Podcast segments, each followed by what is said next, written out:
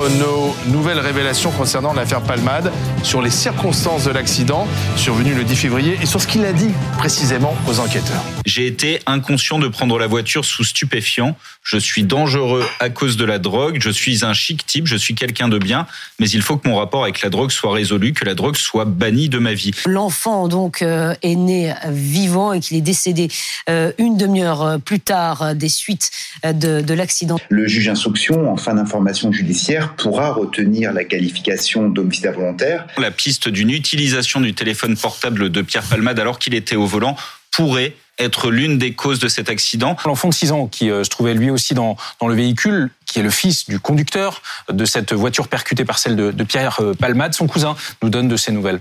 Pour l'instant, euh, il a dit il peut soigner chez lui. D'accord. Il n'a pas besoin de rester à l'hôpital. Il le soigne chez lui avec une fermière.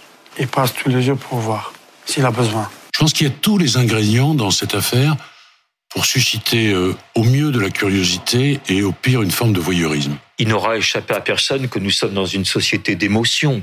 Par conséquent, évidemment, euh, le risque, c'est de réagir et de surréagir par rapport, évidemment, plus à des émotions qu'à qu'à des faits.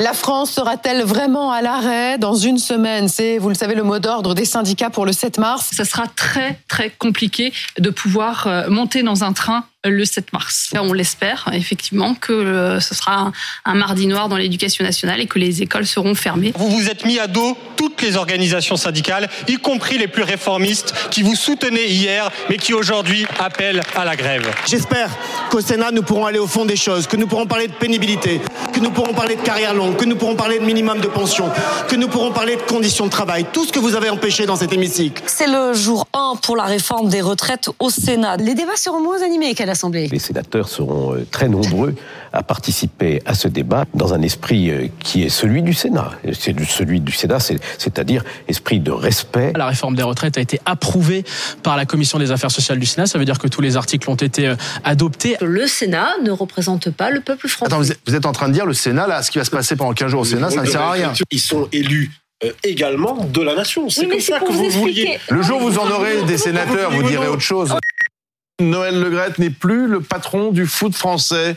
Il a démissionné il y a quelques instants. Noël Legrette qui était dans la tempête depuis euh, plusieurs semaines, depuis euh, plusieurs mois avec cet audit accablant du ministère des Sports. Philippe Diallo euh, qui va assurer l'intérim jusqu'au 10 juin prochain, date de la prochaine Assemblée fédérale. Moi ce que je souhaite aujourd'hui c'est que la fédération continue sa modernisation qu'elle soit irréprochable dans les comportements. La première réaction de la ministre des Sports, Amélie Oudéa-Castera, à la démission de Noël Legrette, elle dit ceci, Noël Legrette a pris la bonne décision pour la Fédération française et pour lui-même.